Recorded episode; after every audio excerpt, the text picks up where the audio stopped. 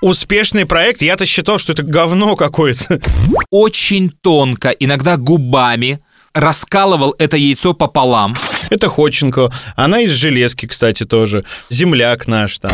Потому что его хотели назвать Алексеем, а дедушка, который там пьяненький, на радостях шел в ЗАГС, э, он пришел и решил в честь себя Леонидом бахнуть. Он был таким честным вором в том плане, что он не разбавлял спиртное.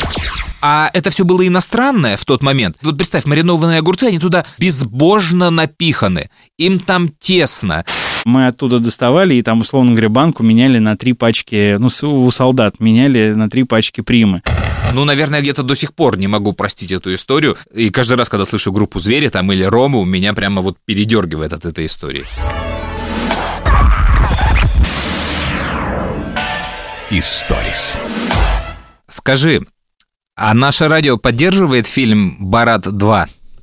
А, это сейчас э, шутка юмора, прости, я просто после сложного эфира, поэтому я могу как-то сейчас неадекватно реагировать. Ну да, слушай, ну как бы было бы здорово, 20 лет спустя наше радио поддерживает фильм «Барат 2», саундтрек, а по концепции там вашего эфира и всего, что там происходит вокруг, мне кажется, это прям очень подходит. Странно, что вы упускаете такую возможность хайпануть. Вчера видел какой-то пост, э, то ли итальянцы, то ли американцы смотрят фильм «Брат 2» и комментируют его. Ну, знаешь, такие блоги есть, э, где там да, да, да, да, едят да. национальную еду и комментируют. Да, да. И такая же фигня. Я не смотрел, просто увидел. Не знаю, к счастью или к сожалению, но не поддерживаю. Мне кажется, было бы смешно, ну да ладно. Кинокомпания «Историс» и наше радио представляют. Всем патрульным машинам задержать белого мужчину 20-25 лет. 14 лет назад я выпускаю кинокартину «Ох, как опозорь Казахстан». А теперь меня инструктаж снова ехать Асашай на тайной миссии немножко. Большие города. Его разыскивает мафия и органы правопорядка в США. Последний раз его видели на трассе Петербург-Москва. Я ехаю, Америка! Люди, делай узнавай мое лицо. О нем ничего не было слышно, но он вернулся. За ним охотятся в Москве, но его следы уходят в Чикаго. Надо замаскировать, хер. Этот он насильник? Нет, не насильник. Ваш на крыше человек едет, да еще без ремня безопасности. В машины только мужик и медведя можно пускать.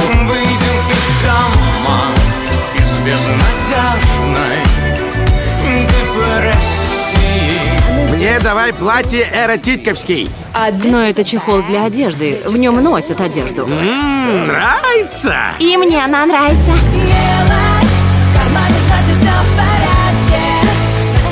Ребенка вагинай. Вытаскивай его наружу? Нет, никак. Мы таким не занимаемся. Барат после следующей фильма картина. В новом фильме Россия. Барат 2. В конце октября. В Казахстане не надо ждать. Историс. Привет, Игорян. Как дела? Здорово, Андрюх. Да как? Э, непонятно. Дела мы опять с тобой удаленно пишемся. Ну, опять все закрыли. Да, вот у меня арестовано здание, у тебя пока, слава богу, нет, но опять это дежавю какое-то. Вот прям, если сейчас поставить программу какую-нибудь от апреля, мне кажется, она прям вот половина программы, вступительная часть отлично прозвучит, и никто не поймет, что мы говорим уже про октябрь. Я не знаю даже с чего начать, э, как все так стремительно и быстро происходит. Э, ну, что касается бизнеса, то, ну, моего личного, я сейчас про бар говорю, э, мы тоже должны, оказывается, на удаленку перевести 30% сотрудников, причем никого не интересует, что у тебя посменная работа. Все мы объявили об этом очень стремительно, и, естественно, все сразу же бросились на портал, ну, я сейчас про Москву говорю, на портал Мосрек, там, или как он называется правильный, чтобы предоставить данные сотрудников. Ты в курсе, да, что да. Э, если ты отправляешь 30% сотрудников на удаленку, 30 и больше, ты должен предоставить э, автомобильные номера, да. соответственно, карту мобильный тройка. телефон, карту тройка и так далее. Да, и причем юристы многие говорят, что это незаконно, это нарушает права, собственно, угу. э, граждан. Но, как обычно, это никого не волнует, и, видимо, сейчас новый закон примут или там обнулят что-то. Ты кого отправишь? Официанта, повара, или кто там, или бармена? Уборщицу, да, там вот как раз э, тоже дилемма. Отправлять э, уборщицу бармена там или официанта. Будет грязно, не будут наливать или не будут приносить. Все звонят в колл-центр э, на этот сайт. Там 6 сотрудников, телефон всегда занят, или люди ждут по несколько часов, и потом сотрудники отвечают, вы знаете, у нас нет никакой информации по этому поводу, мы сами не знаем. Я тебе могу без них сказать, как? Заплатите, пожалуйста, штраф, а потом уже разберемся. Слушай, сука, это так бесит, потому что, ну, мы тут типа боремся с вирусом, а на самом деле мы боремся вот С мудачьем. с реальными людьми, которые действительно страдают. И да, ощущение, что э, мы все умрем э, не от коронавируса, а от э, всех мер, которые предпринимает наше правительство, и не только наше, по борьбе с этим коронавирусом. Сейчас всех, конечно, пугает эта статистика. Я бешусь, знаешь, на нашем радио каждый день утреннее шоу в 7 утра начинается с новостей. И, э, ну, они, естественно, тоже хотят э, хайпить на этой теме. И они говорят о количестве зараженных в мире, говорят о количестве зараженных в Москве, в России, но никто не говорит о количестве там э, человек, которые умерли от коронавируса и так далее. Потому что, ну, на мой взгляд, вся эта цифра растет, и она действительно растет, я ее вижу. Только потому, что, ну, действительно, сейчас делают тест каждому второму. Да. Огромное количество тестов делается, и такая цифра. Я думаю, что если бы мы сделали ее в, ма- в марте или когда там это началось, это мое личное мнение, может быть, это не так, Нет, все правильно, ты абсолютно прав. то было бы ровно столько же. Вопрос, сколько человек умирает э, от коронавируса, сколько человек болеет, и насколько вот эта вся история опасна. То, что он заразен, Да. Э, И то, что он э, быстро распространяется, мы все это уже поняли. У меня просто несколько знакомых, близких достаточно переболели короной, и они переболели относительно бессимптомно, но при том, что, знаешь, там странная особенность. Вот там один член семьи болеет, а в семье четыре человека, со всеми контактирует, э, трогает за руки, целует, обнимает, а другие вот никто за это время не заболел. Как это работает, э, я не понимаю. Да, абсолютно такая же история, и разница вот с апрелем-маем, что в этот раз у меня и родственники, и знакомые уже есть переболевшие, и уже видно, как протекает, кто как справляется. Ну, да, она есть, но страха пока такого нет. Ну, это такие эмоции, просто задрали уже. Хорошие новости есть? Давай хорошие новости. Где ты успел побывать до коронавируса, пошутить, посмеяться? Давай, расскажи что-нибудь позитивное. Историс. Хорошие новости. Так, э, давай начнем с э, большого события. Ну, как большого? Большого события в рамках нашей нынешней пока скучной жизни. Давай. А Я побывал вчера буквально на дне рождения Максима Лагашкина. М, Знаменитый актер. Да, известный актер. И сейчас Игорь назовет вам несколько его фильмов. Внимание, Игорь. Ну, я бы назвал «Шторм» как один из э, любимых э, вот наших сериалов, где Максим снимался. Я думал, ты сейчас облажаешься. Вместе с Александром э, Робоком. Куда ж без него? Я бы назвал «Жуки», потому что он достаточно новый, и они сейчас сняли новый сезон. И он у него такая там яркая роль, а во втором сезоне он вообще там будет главную роль играть. Ну, собственно, вы можете погуглить и, и сразу поймете, что даже если вы не слышали это имя и фамилию, то лицо его знаете. И в сериалах, собственно, его и в фильмах встречали. А я вчера, знаешь, э, знаю, что на тебя в эфире был. У меня рубрика есть в Ютьюбе «Первая роль» называется. И я нашел первую роль Макса и первую роль Робока. Это, конечно же, общий фильм. И вырезал их оттуда. И вот скоро выложу эти рубрики. Мне кажется, тебе смешно будет. Он, кстати, уже даже начинает раздражаться по этому поводу, потому что Александр Робок и Максим Лагашкин Уверен. это часто в одном фильме, в одном сериале, ну, частое явление. Но сейчас Макс говорит, что практически нет вообще проектов э, совместных, они отдельно снимаются. Короче, э, он пригласил нас троих, э, меня, Бона и Таню, из утреннего шоу на день рождения к себе. Причем он пригласил с женами, я был с женой. И э, он сказал, что там будут все от Ревы до Би-2. Панкратова Черного. И мы, конечно же, пришли. Маленький такой пивной барчик, э, огромное количество людей. Знаешь, очень странные чувства. Я вот просто хотел поделиться впечатлением с тобой и с э, слушателями нашего подкаста. Ты большинство людей знаешь в лицо, но не знаешь, как их зовут. М. Ну, это может быть моя личная проблема. То это твоя личная проблема. Да, ну, Ходченкову я знаю, а остальных, э, ну, по большей части людей, я, конечно же, там не знал. Но при этом в сериалах э, я их постоянно вижу. Да, это, видимо, моя личная проблема. И очень странно, знаешь, когда там Максим знакомит тебя с кем-то и говорит, вот это там Александр, это Игорь. И Александр тебе говорит, здравствуйте, я вас слушаю уже давно, еще со времен Шизгара шоу, а я знаю его лицо, понимаю, что он часто играл маньяков каких-то, ну или отрицательных героев. Он говорит, а я вас смотрю. Тут же Вот. очень важно не перепутать, да? Да, А что вы меня смотрите? Я писатель. да, именно так. Вот тут важно не ошибиться. И самое главное, если, собственно, человек спросит, какой последний фильм вы мой посмотрели или что вам понравилось, Да. тут можно попасть в просак. Был Рева. Я не помню, откуда... Ну, Макс рассказывал эту историю, где они познакомились. Рева сейчас снимает э, продолжение бабушки своей. А я не сомневался. Про бабушка легкого поведения. И Мгм. Макс Лагашкин сыграл там одну из ролей. Причем Макс сказал, это так было приятно и так интересно. И он сказал, что они на тех двух фильмах заработали, причем какие-то там, ну, серьезные деньги. Они очень круто заработали. Они... Успешный проект. Я-то считал, что это говно какое-то. Это мега успешный проект. Мега. Они отбивают деньги, зарабатывают, и я думаю, они доить будут это бесконечно. При том, что меня настолько бесит вот Александр Рева в принципе, как человек, и отдельно две вот этих его роли. Культурист этот качок, я не знаю, и бабушка. Он же ужасно играет и того, и другого. Это не лучший в мире, в стране вот исполнитель вот таких вот пародий. Но как тут против кассы переть? Да, Вайсберг, да, вот Рева, да, вот они чешут кассы, снимают, гордиться особо нечем. Я рад только, что меня ждет очередной выпуск от Бэткомедиана по этому поводу, и я получу А. массу удовольствия, и только поэтому проект «Бабушка» не зря существует. Рева, кстати, вчера пел, Да, это тоже странная вещь. пел вот свои эти хиты. Я так понимаю, что вот в этой тусовке, ну, в компании общих там актеров, комедийщиков там и так далее, это нормально. Вот все, кто поют, они на всех днях рождениях там одну-две песни исполняют. Он, когда пел песню «Алкоголичка», Господи. Все женщины просто дико визжали, танцевали. Это И жена было, твоя знаешь, тоже? Странно. Не, моя жена в это время выходила. Она не видела выступления Рева. А если бы она была? Я думаю, вряд ли. Она была за рулем, не выпивала, поэтому... Скажи, ты узнал главную тайну, почему у Макса Лагашкина день рождения, заявленный в интернете, и реальный не совпадают? Да, я узнал. Почему? Потому что э, в интернете было написано, что у него день рождения в Википедии было написано 12 октября. Это везде написано. Да, мне коллега наш сказала, поздравьте его, пожалуйста.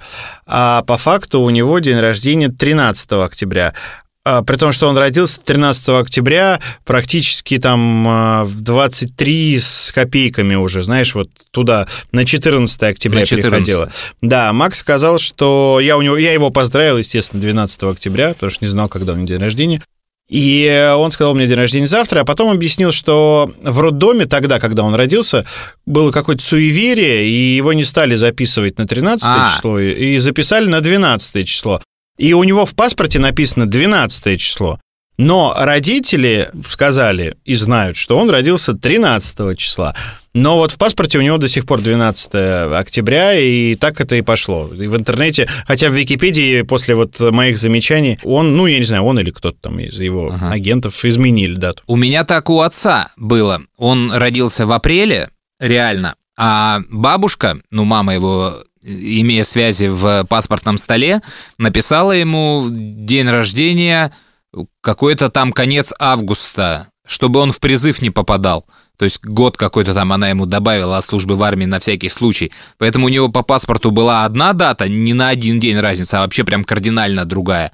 А по факту день рождения был абсолютно в другой день. То есть вот 4 месяца разница между этим. Ну, вот э, такая история, такой праздник. А, причем, знаешь, только один человек был в маске. Это очень странный человек, который не пил, ходил на всех смотрел. Я забыл спросить у Макса, кто он. Не, не то чтобы сейчас э, тут топлю за не ношение масок, ну, просто рассказываю, вот делюсь впечатлениями. В маленьком небольшом помещении было там достаточно много людей. Режиссер Молочников был? Андрюх, я же не знаю, кто это. Ты меня валишь, я тебя известных актеров не назову, которые сейчас популярны. Потому что моя, моя жена мне просто показывала, ну, не, пальцем, но она мне говорила, вот это тот, это тот, это тот, это Ходченко. Она из Железки, кстати, тоже.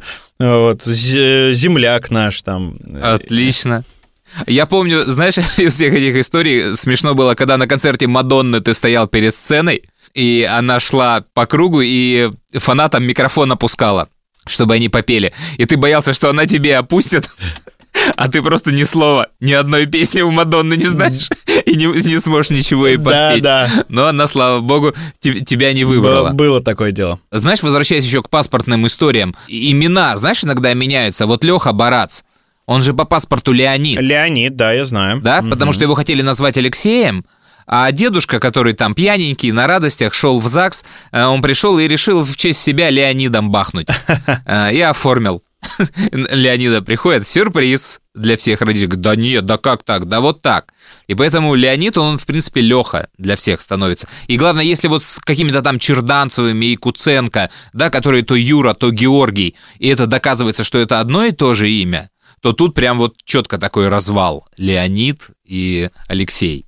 А таких, в принципе, кстати, можно набрать, знаешь, паспортных историй целую подборку надо будет где-то сделать. Потому что вот, допустим, Ролан Быков, он на самом деле Роланд. У него «Д» пропало из имени. А живописец Карл Брюлов, например, он был Карл Брюлло. И буквы ему прямо подарили от царской семьи за, за, за заслуги. Мол, ну все, братан, поздравляем, смена гражданства. Ничего себе. Был Брюлло, стал Брюллов. На самом деле мы часто в эфире обсуждали, знаешь, э, темы, связанные с ошибками в паспортах. Там, ну, не просто Алена или Лена, а вот там опечатки, еще что-то. А, Это такая распространенная тема. Я думаю, что наши подписчики, слушатели в комментариях могут рассказать свою историю на тех ресурсах и в тех ресурсах, где вы слушаете наш подкаст. Всем привет, дорогие друзья! Здесь Вася Обломов специально для подкаста «Историс». Внезапно сейчас вы услышите песню Васи Обломова. Вернее, даже не песню, это был номер из проекта «Господин хороший», который я написал, по-моему, 7 лет назад. В этом проекте я э, вместе с Михаилом Ефремовым, Димой Быковым и Орлушей делал номера по новостям прошедшей недели. Такие номера художественной самодеятельности. Песни писались быстро, поскольку мы полностью зависели от новостей. И то, что сейчас прозвучит, это была такая песня, написанная по информационному поводу, очень быстро, кратко. Новость состояла в том, что Россия и Евросоюз в октябре 2012 года не смогли договориться о новом соглашении по облегчению визового режима. И камнем преткновения тогда стало стремление Москвы добиться отмены виз для российских чиновников, обладателей синих служебных паспортов. В Евросоюзе до конца не могли понять, какая разница между синим и красным паспортом. Мы же для всех хотим облегчить визовый режим. Но Москва хотела больше облегчить для чиновников. Короче говоря, по этому поводу была написана песня, которая называется «О кастах в России». Не теряйте паспорт. В Европе власть бабла, в Индии касты. В России документом является паспорт. Красный паспорт выдается каждому. Каждому, кто относится к обычным гражданам. Оранжевый паспорт почти как красный. Отличается тем, что с ним все ясно. Вдруг он чей-то друг или менты соседи. Лучше не трогать, пускай себе едет. Желтый паспорт получают гражданские лица Имеющие родственников в органах и полиции. При аресте разрешается один звонок. Ну просто чтобы выяснить, чей сынок. Зеленый паспорт не подчиняется приказам. Это паспорт ислама и диаспор Кавказа. Зеленому паспорту не положен штраф.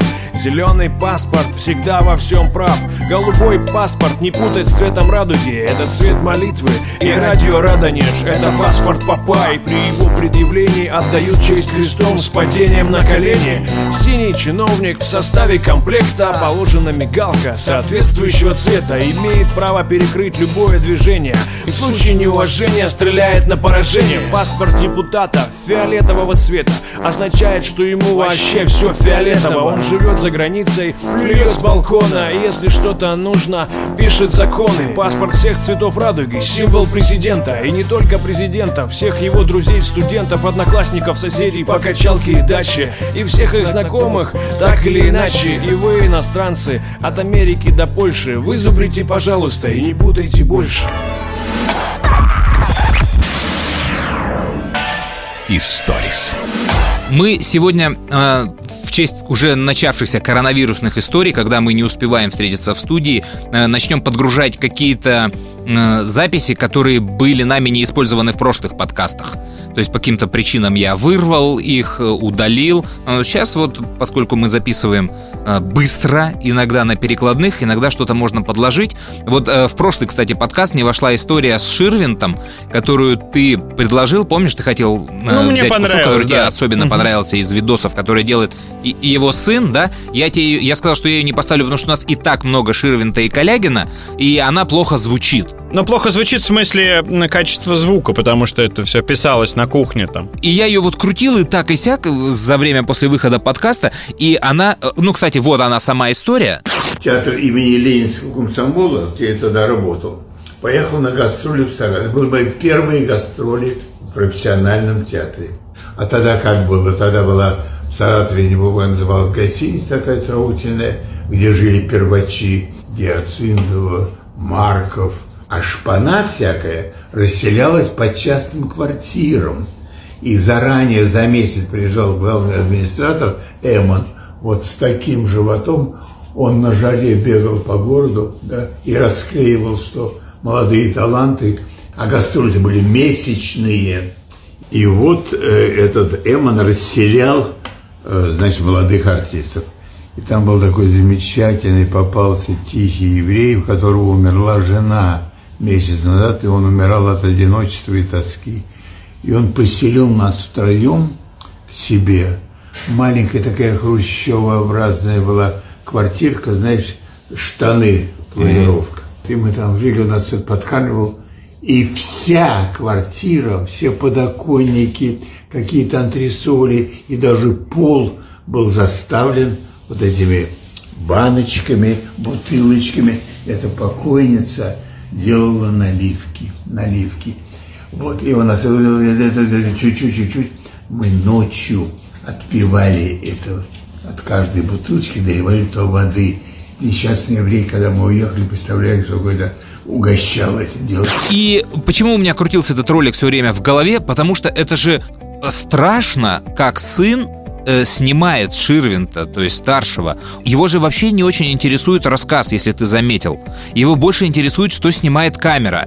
Он там в конце, если помнишь, попадает так взглядом в камеру снимай, его снимай, его снимай. На батю показывая, когда он закрутки пробует. И это прямо какая-то хоть в лигу, не знаю, защиты людей обращайся. Это эксплуатация просто человека, который уже старенький, пожилой, а может быть даже пьяненький, как в этой истории. И я прям очень удручен и расстроен вот этим видео. Слушай, я, конечно же, обратил на это внимание, у меня были ровно такие же эмоции, а, но я там читал комментарии, а, люди считают, что, ну, папа рано или поздно уйдет, а может быть и скоро, все-таки человек в возрасте, и нужно оставить как можно больше каких-то воспоминаний, историй, э, связанных с его жизнью.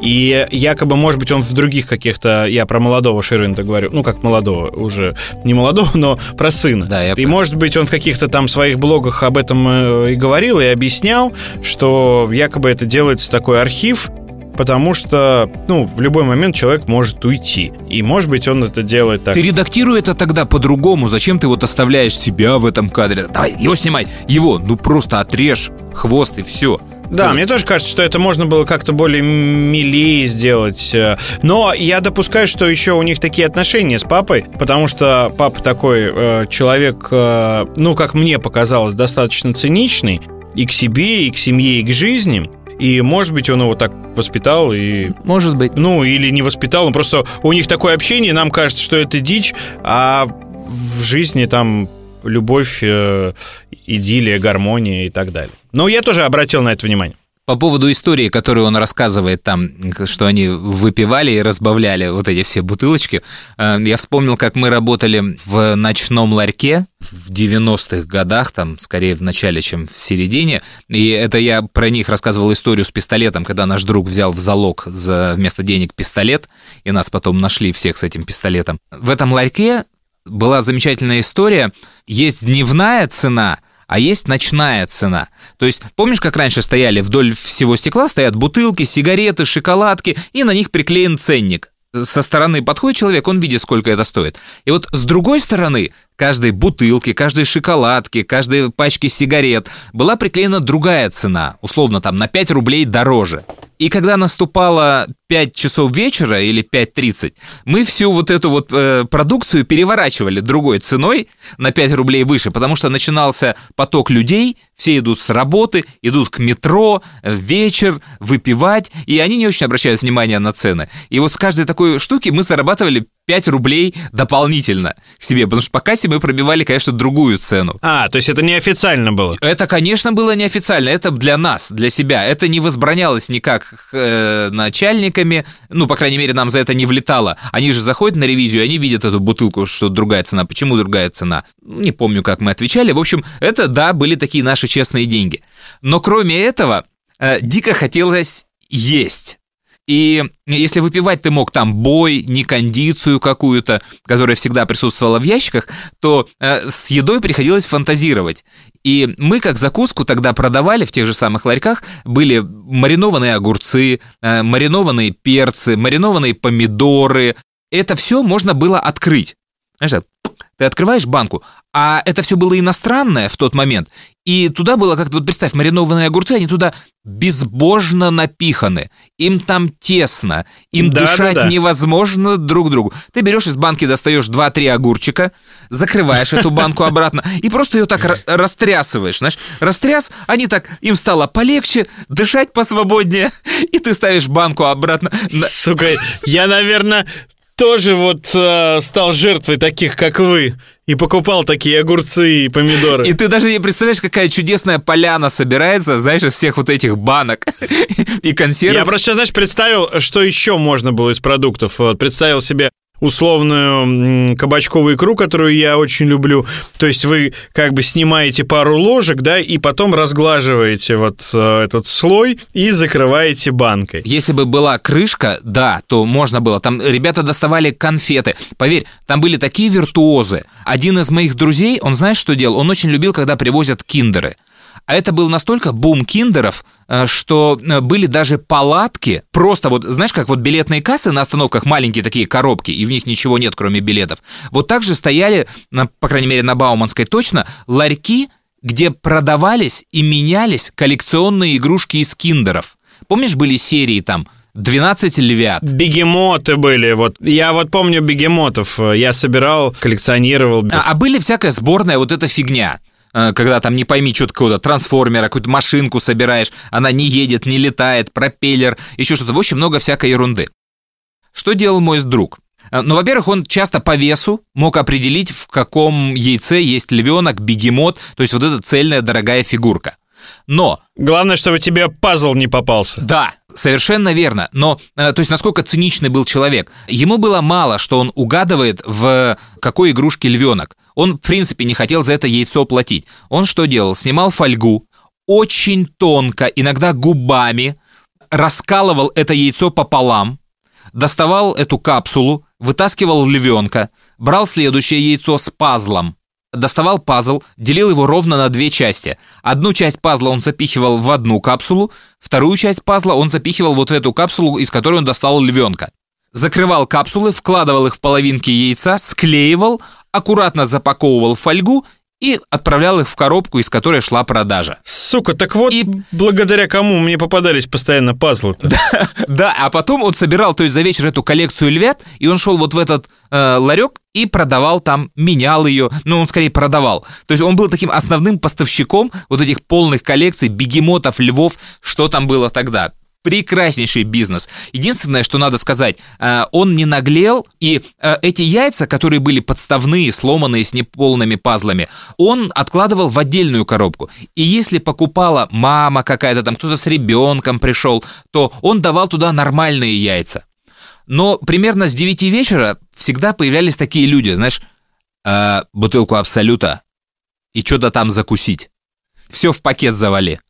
И вот туда, когда просили все что-то закусить, он туда сгружал все вот эти яйца. Ну, то есть он там какую-то нормальную закуску клал, там выпивку, там пиво еще. Ну, вот когда такой свободный заказ, он туда эти яйца сбрасывал. То есть я всегда себе представлял какую-то вот эту вот тусовку, куда пришел вот этот вот красный пиджак, слышь, у него там абсолют, роял, там что-то, я не знаю, коньяк, и на дне пакета киндер яйца. почему-то. Слушай, брат, ну ты, ты это зачем купил? Не знаю, может сейчас львят каких-то достанем или э, пазл какой-нибудь соберем. И не дай бог они хотели собрать этот пазл, который не собирается и просто тупо частей даже не хватает. Круто. Теперь мне стало все понятней. Вот. По поводу моих игрушек. А мы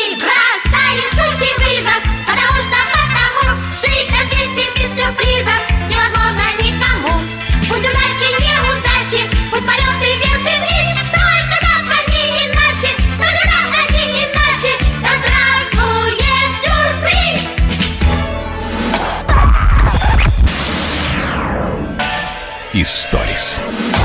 Слушай, хотел рассказать историю, возвращаясь немножко к слову о разбавляли алкоголь. Так. А ты этого человека знаешь, я имя его называть не буду, но когда-то давно у нас на нашем радио был сотрудник, который, э, ну, достаточно плотно выпивал, что уж там скрывать.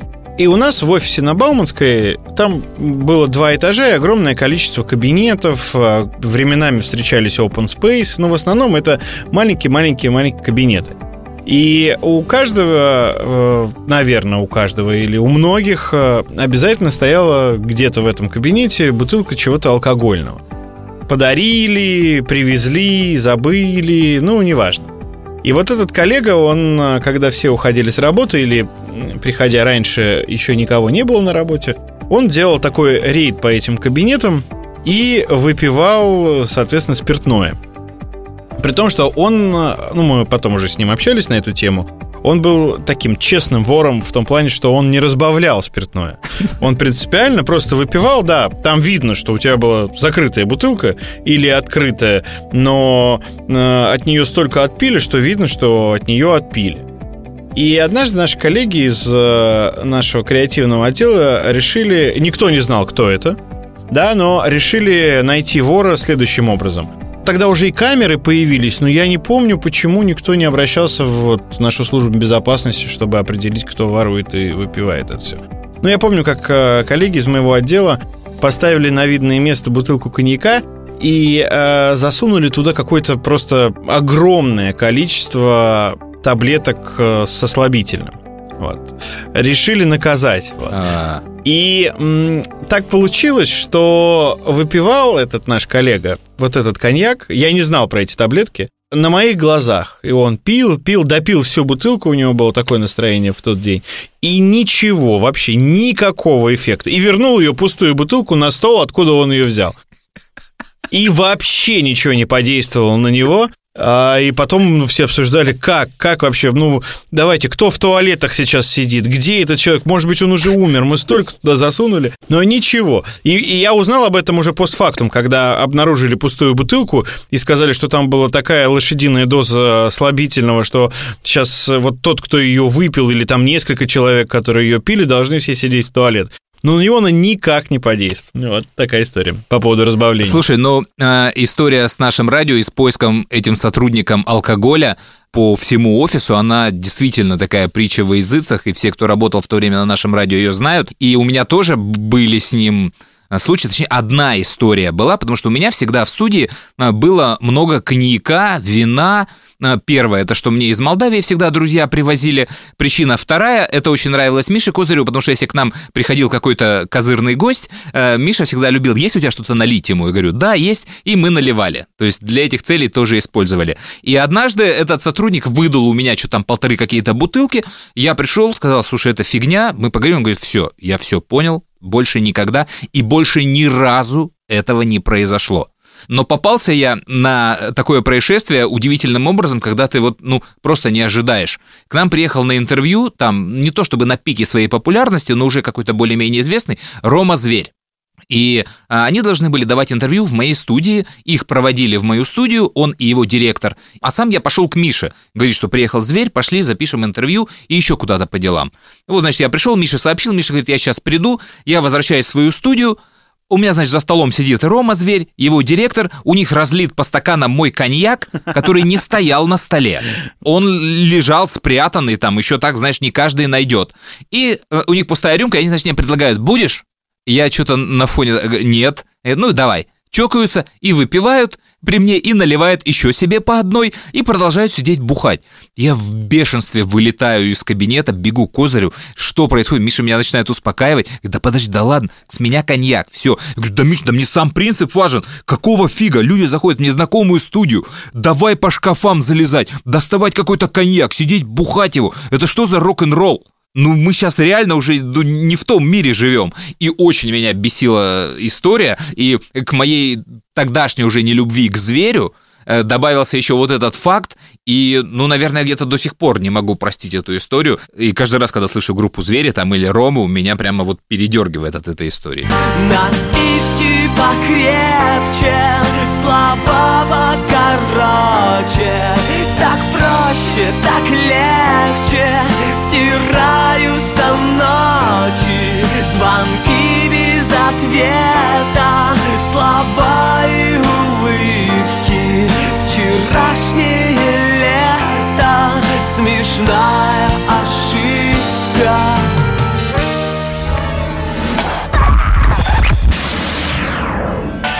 Историс.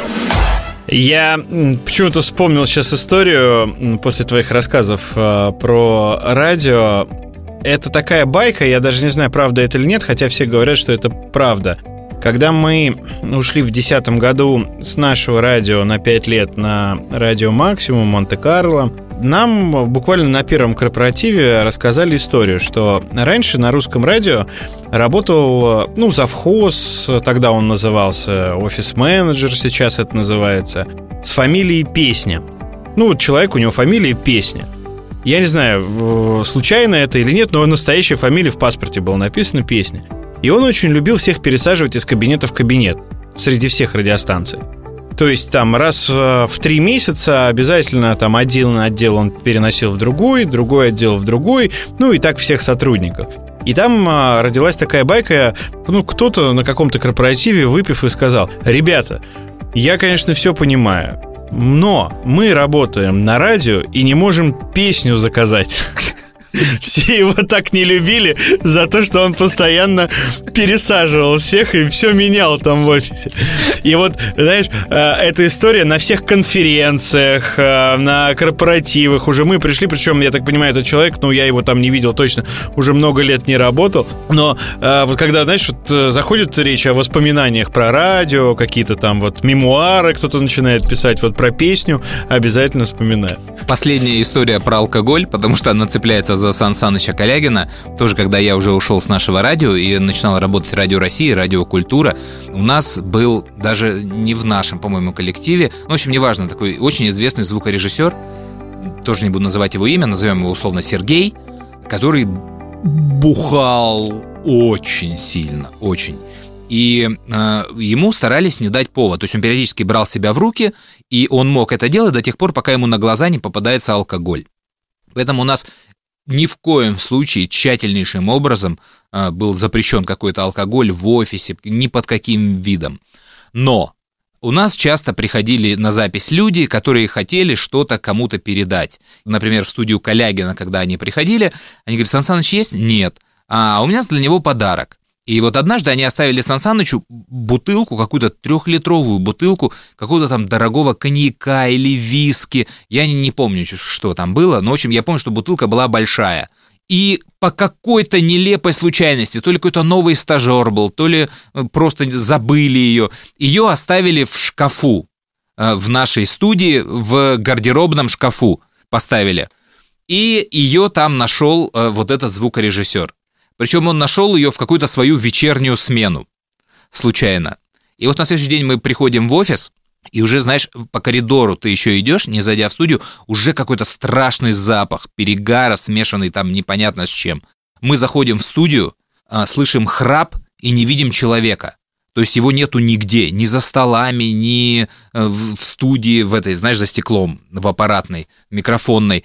Мы понимаем, откуда идет звук, открываем створки гардеробного шкафа, человек спит в гардеробной, вот в этой, как там сжаться можно было, я не знаю, в шкафу, у него в руках пустая вот эта вот бутылка, и он весь в своей тошноте заблеванный, спит, синий, храпит, и бутылка в ноль просто высосана. И после этого, конечно, человека, к сожалению, уволили, хотя его все очень любили, он очень круто все делал, но дальше терпеть, конечно, это было невозможно. И даже, ну, не то, что перед Сан неудобно было, а вот просто сам факт. Потому что студию мы не могли выветрить дня три. А это была студия именно для гостей. То есть туда Табаков, Успенский, Янковский, то есть туда именно топы ходили. И три дня, мы просто даже в ней не записывали, мы переводили друзей в другую студию, потому что это все отмыть, проветрить было чудовищно тяжело. Давай на позитивной ноте закончим э, алкогольную тему. Да. А Мне тут знакомая рассказала историю, э, из которой у нас э, родилась в эфире тема, но почему-то я забыл саму историю рассказать. Тема, когда путали ваш возраст. Ну, вам давали больше или меньше. Разные курьезные ситуации бывают. Сейчас особенно, когда во всех магазинах э, требуют паспорт. Она была в магазине, ей 37 лет, она моя ровесница, и она стояла на кассе, пробивала вино. Она стояла в маске, это было буквально там несколько дней назад. И кассир ей говорит, вы могли бы показать паспорт? Она кокетливо, значит, э, начинает искать в сумке свой паспорт, и ей было неудобно, и она сняла маску. Ну, просто вот опустила ее на шею. И кассир говорит, а, все, паспорт не нужен, я так вижу. Она говорит, что ее за 37 лет так ни одна фраза не унижала. Она говорит, я понимаю, отдаю себе отчет, что мне там не 18, и выгляжу я, ну, надеюсь, что на 30 хотя бы, там, а не на 37 или 40.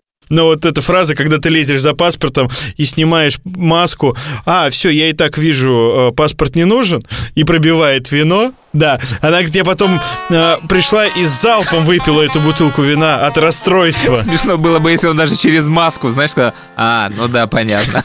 По глазам вижу, что больше.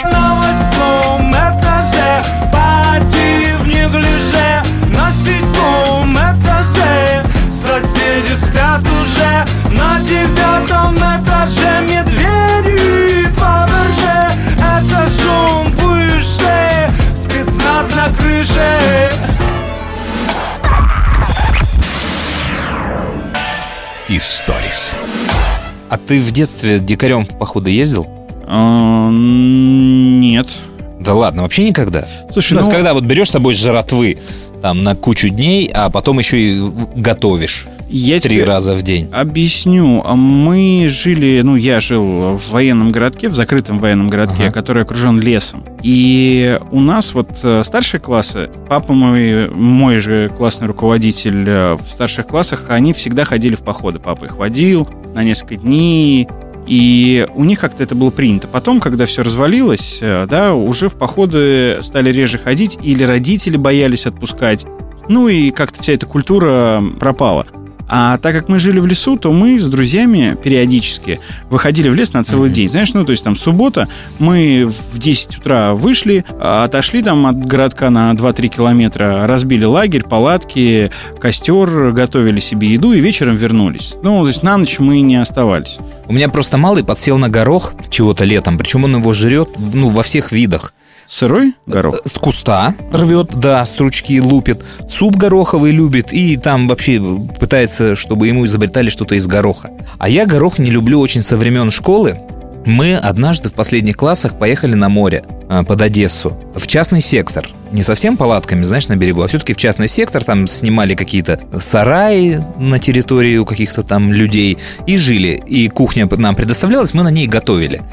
Я не знаю, вот сейчас странно вспоминать, зачем мы брали с собой столько еды. Неужели не было какого-то магазина, куда можно было прийти, купить тушенку, то же самое, и, в общем, приготовить себе обед. Не суть, мы набирали с собой кучу всего. А в те времена, это 90-е начало, и ты как чувак, наверное, из военного городка должен это знать, было на рынке очень много военных консервов тушенка, она была такая не маркированная, это были промасленные банки. Каждая обернута бумагой, такой тоже уже промасленный. На некоторых прям масло можно было, знаешь, рукой намазать и цепь смазать какую-нибудь на велосипеде. И вот этого было полно, полные рынки, может быть, это только у нас было. И, значит, мы нашему другу Максу поручаем взять э, на тебе тушенка. Да, да, никаких проблем. Сколько брать? Ну, возьми там банок 12.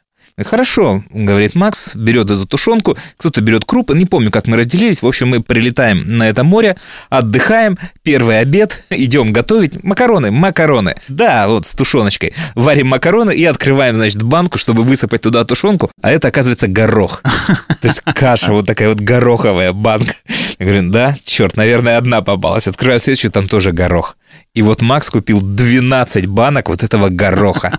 И мы вот эти 10 дней, или сколько мы там жили, вот сколько могли, ели этот горох. И я с тех пор, как только вижу вот, вот просто вот эту массу гороховую, меня сразу выворачивает. Я, э, так как жил в военном городке, и мы, ну, там, подростками были, я не курил, но мои друзья курили, а сигареты было сложно купить, в городок закрытый, один магазин, военторг, э, тебя все знают, естественно, ты подростком не можешь. Можешь попросить какого-то взрослого там, да, но тебя, опять же, все знают, и вряд ли кто тебе купит. Поэтому все там стреляли бычки или поднимали бычки. Но э, выход был один.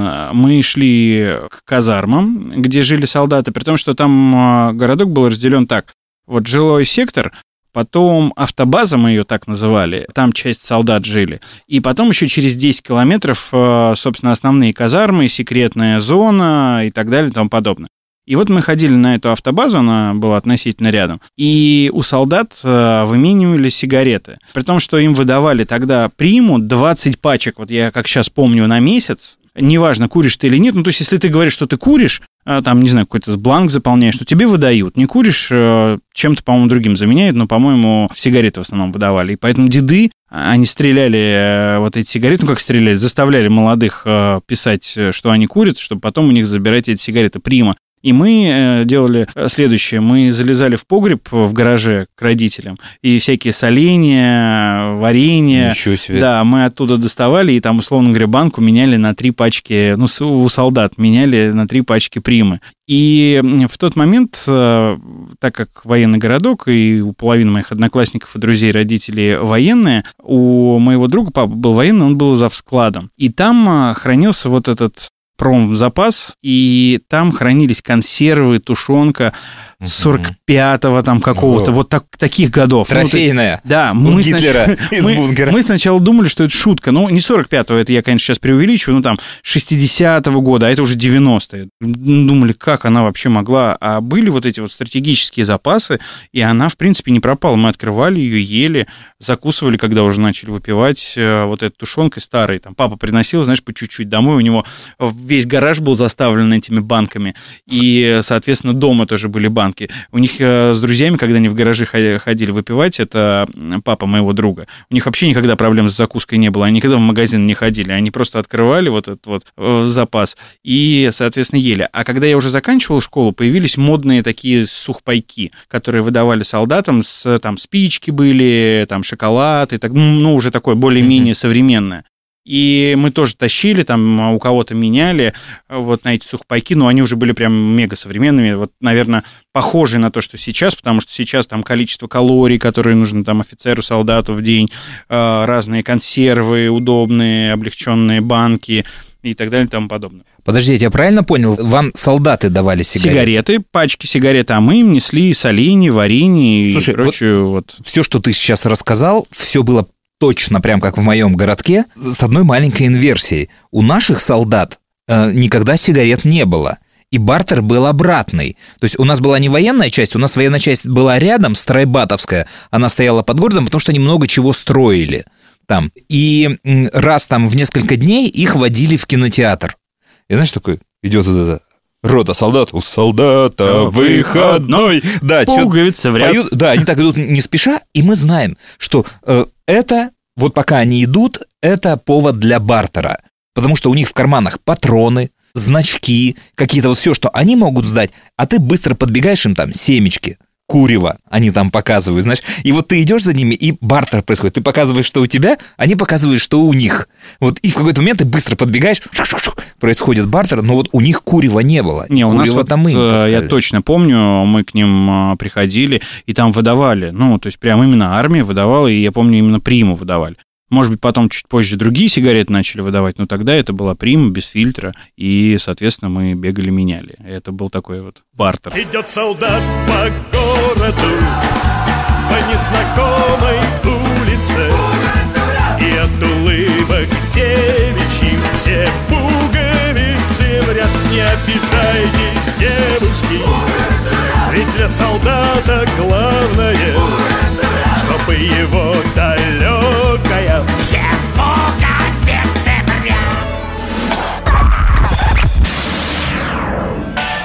Историс.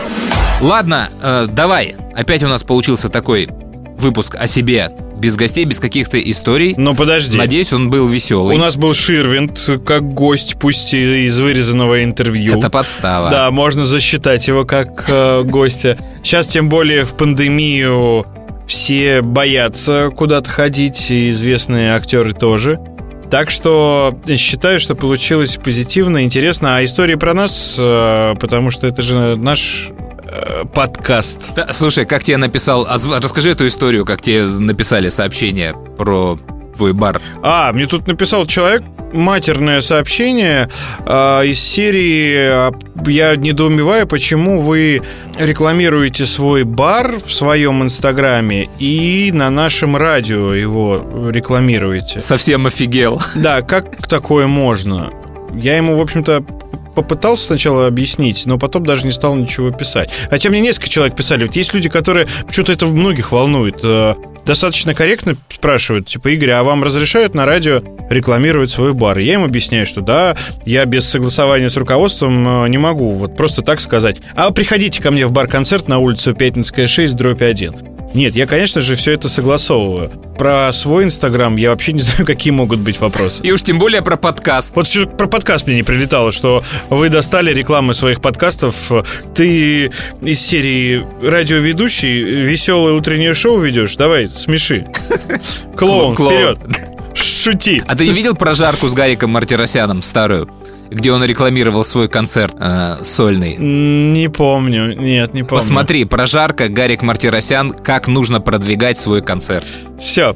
ладно, все, давай, пошли в твой бар-концерт на улице Пятницкая. Пятницкая 6, дробь 1. Концерт .су в инстаграме бар-концерт метро Новокузнецкая, тем более, что нам сейчас, предпринимателям и рестораторам тяжело, хотят ограничить время работы баров во всех регионах уже, кстати, ну не во всех, во многих, до 10 вечера ограничили А, всех. у меня аж слюнки потекли, пошли пожрем. И выпьем, раз у нас сегодня алкогольный подкаст. Пока. Счастливо, пока. Слушай, анекдот. Бал Наташи Ростовой, Пьер, Андрей, Курагины, весь цвет общества. И вдруг через весь этот бал идет сантехник. Такой весь в дерьме, с него аж свисает, чавкает по локти, по колено. И Он выходит на середину зала. Замордованное счастье мне уже не по карману Зреет в небесах ненастье ночью поздно, утром рано Грязно-желтой кистью вышел, будто бы на лето шаш. Золотой оркестр играет марш. Музыканты при параде В эполетах желтых листьев. Королевский ветер вышел В лучшем праздничном наряде. Легкий жест и вот наружен Серо-будничный пейзаж. В городе звучит осенний марш. Бросьте все чертям собачьим. Этот ветер ненадолго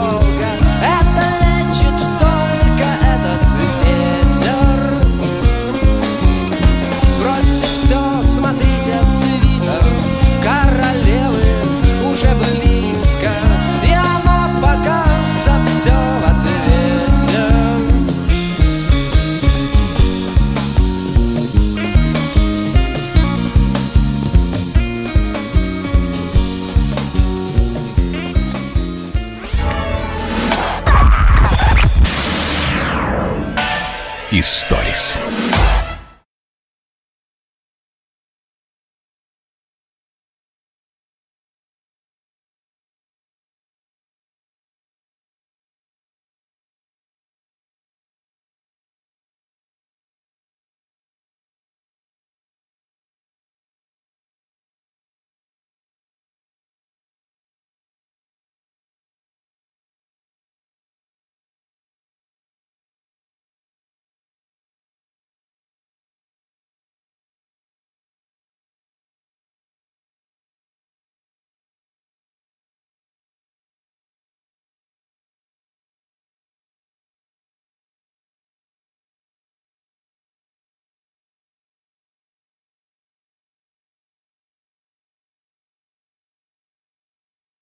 Это Маклауд был?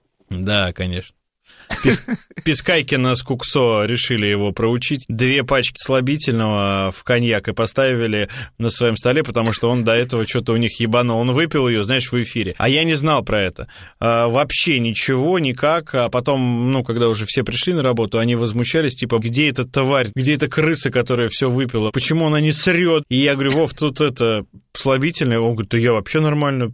Ну, типа, суки, коллеги, я их теперь ненавижу двоих, и Пескайкину, и Куксо, но какого хуя, блядь, вообще травить меня вздумали? Я говорю, а ты как себя чувствуешь? Он говорит, да нормально вообще даже, ну, никак организм не отреагировал. А он прям 0,7 коньяка въебал за эфир.